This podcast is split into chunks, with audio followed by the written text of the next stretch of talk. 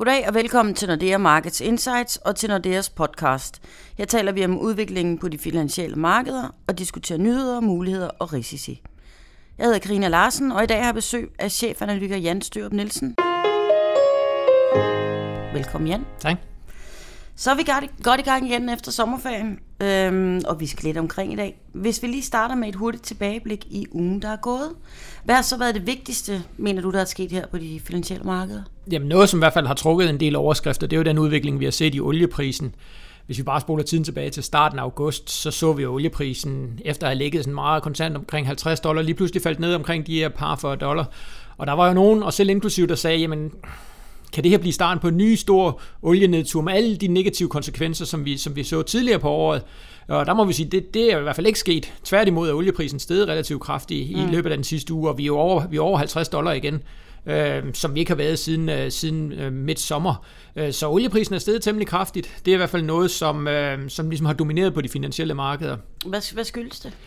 Jamen, det skyldes meget, at man har forhåbninger og måske også øh, tiltro til, at at man den her gang vil lykkes med at få en aftale, der begrænser produktionen. Ja. Det var jo også det, der, der tidligere har drevet olieprisen højere. Nu, nu mener man altså igen, at der er en mulighed for, at, at nogle af de vigtigste olieproducerende lande, Saudi-Arabien, Iran, Irak, Rusland, ligesom vil sætte sig sammen ved et forhandlingsbord og sige, okay, vi har alle sammen interesse i at få en højere oliepris. Vi begrænser produktionen, presser olieprisen op til glæde for os alle sammen. Det er det, der meget ligger i markedet nu, at man, man tror på sådan en aftale. Og sådan en aftale kan man godt lave? Det lyder sådan. Jamen, det, det, det, kan man jo. Man kan, hvis man bliver enig om det, kan man godt. Og selvfølgelig er der en masse udfordringer for de her lande, fordi man blandt andet i USA jo har den her meget store skifergasproduktion, mm. og det er klart, at hvis man, hvis man begynder at presse prisen for højt op, jamen, så kommer de jo med fuld kraft tilbage til markedet, og ligesom, og ligesom virker modsat. Øhm, og så er der jo også hele det her politiske øhm, religiøse dilemma i, i alt det her. Jamen, kan Saudi-Arabien, Iran, kan de blive enige den her gang? Mm-hmm. Sidste gang, hvor man også havde de her spekulationer, der var det jo netop alle de kontroverser, der er mellem Saudi-Arabien og Iran, der til sidst fik dem til at, at, at kaste sådan en aftale. Øhm, ja, jamen lige præcis, at man, man ikke kunne blive enige, fordi at, at der var så store modsætninger mellem de her lande. Så, øh, så det bliver meget spændende at se, men, men altså lige nu så er det det, der driver olieprisen. Det her, man tror på, at der, okay. at der er en vis sandsynlighed for, at der kommer en aftale, og det har altså det har haft en kraftig effekt på olieprisen. Okay, så det er forventningsglæde. Ja, det kan man sige. Ja, okay. Og hvad, hvad tror vi? Tror vi, de kan komme overens? Eller det, det er 50-50? Det, det, det, jamen, det er så svært at spå om, fordi ja. der er meget, der, der, der vil jeg sige, der er økonomi er næsten det mindste i det her. Der er så meget politik, religion, ja. øh, alle mulige interesser, der, der blander sig. Men altså, hvis vi kigger på vores olieprisprognose, så mener vi sådan set, at olieprisen vil komme til at stige over de kommende år. Vi mener, at der helt fundamentalt set er, er kommet meget bedre balance mellem udbud og efterspørgsel på oliemarkedet, og at der faktisk, det faktisk vil tippe rundt. Øh, så udbuddet faktisk vil være mindre end efterspørgselen i en periode, som vil være med til at presse prisen op. Ah, okay. Øh, så du faktisk, øh, når vi kigger et par år ud i fremtiden, måske vil få en oliepris op omkring 70 dollar igen. Okay. Øh, men det er så omvendt heller ikke sådan, at vi tror, at olieprisen skal i 100 eller 150 ja. dollar, fordi, og der er det, det, der er så vigtigt, det er de her amerikanske skifergasproducenter i det øjeblik, og vi kan allerede se, at de begynder at komme på, tilbage på markedet nu. og det er klart, at jo højere olieprisen kommer, jo, jo mere rentabelt bliver det at få startet den her skifergasproduktion op. Og så, altså, så det, der, det er også med til ligesom at lægge en, øh, en naturlig begrænsning på, hvor højt olieprisen kan okay. Men okay. lidt højere er vores bedste bud. Ja.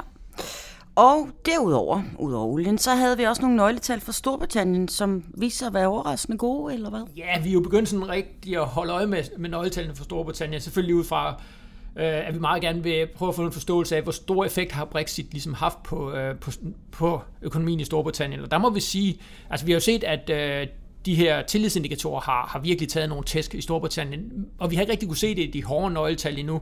Øh, og der var det, fordi øh, i den sidste uge her, øh, der fik vi jo detaljtalstallene, som er et af de allerførste tal, hvor man ligesom, der var ligesom penge bag ved de, de nøgletal, vi fik. Og der må man sige, at altså, det er rigtig, rigtig flot okay. i, øh, i juli i Storbritannien. Lidt overraskende. Vi så også nogle arbejdsløshedstal for juni, som også var bedre end forventet, så man må sige, hvis vi gør status på Storbritannien lige nu, jo, Brexit har, har ramt tilliden, øh, byggesektoren, øh, forbrugertilliden, men på de hårde nøgletal, der kan vi altså ikke se konsekvensen okay. endnu. Og det er derfor, at også over de kommende måneder, vi virkelig vil holde øje med de her nøgletal, netop for at se, hvor, meget betyder det her for Storbritannien. Mm-hmm.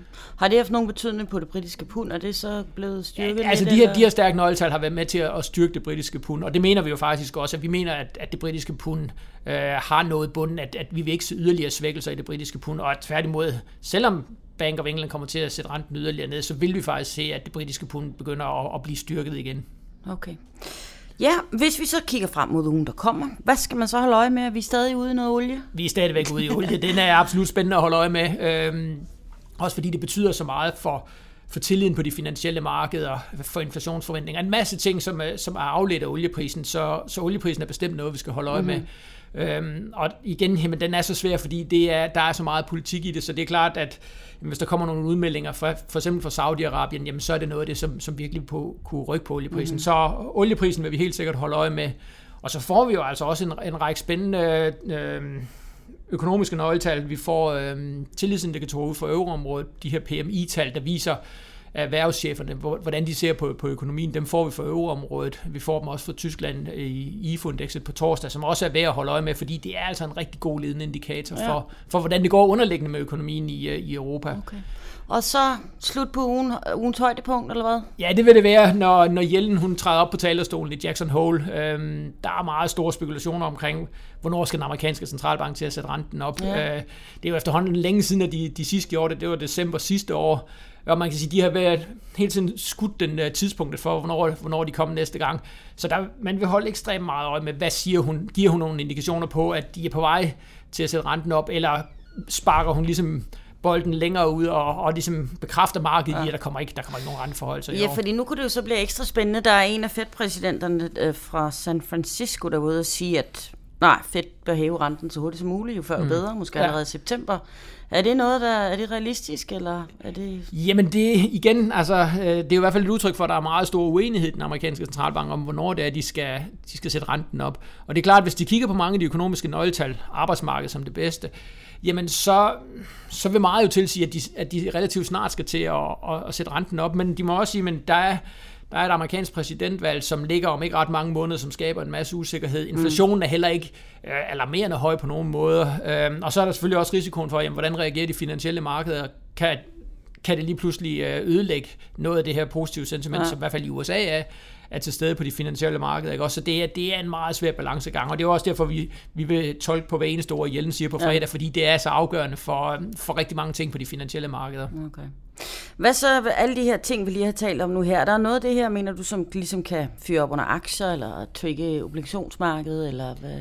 Altså, vi har jo set her på det seneste, at, øh, at renterne bare blevet ved, blevet ved med at falde. Øhm, og det er klart, hvis Jellen går ud på fredag og siger, jamen, vi skal altså snart til seriøst overveje at sætte renten op igen, jamen så kan det være noget af det, som virkelig kan vende den her nedadgående trend på renterne. Både i USA, men jo også herhjemme, hvor vi også har set renterne falde og falde og falde. Mm. Øhm, så alt afhængig af, hvad Jellen siger på fredag, jamen det kan, det kan potentielt blive vendepunktet, øh, vendepunktet på, på renterne. Mm-hmm. Og igen, jamen oliepris, jamen det har selvfølgelig også stor indflydelse på, på aktiemarkederne. Øhm, så formentlig vil vi se, at næste uge, jamen, vi kommer til at, at, at køre lidt sidelæns på, øh, indtil vi ligesom får budskaberne fra Jellen, fordi det, det kan altså blive øh, noget af det, som, som kan vende stemningen, både den ene og den anden retning. Mm. Okay, tak skal du have, Jan. Vi får se, hvad der sker.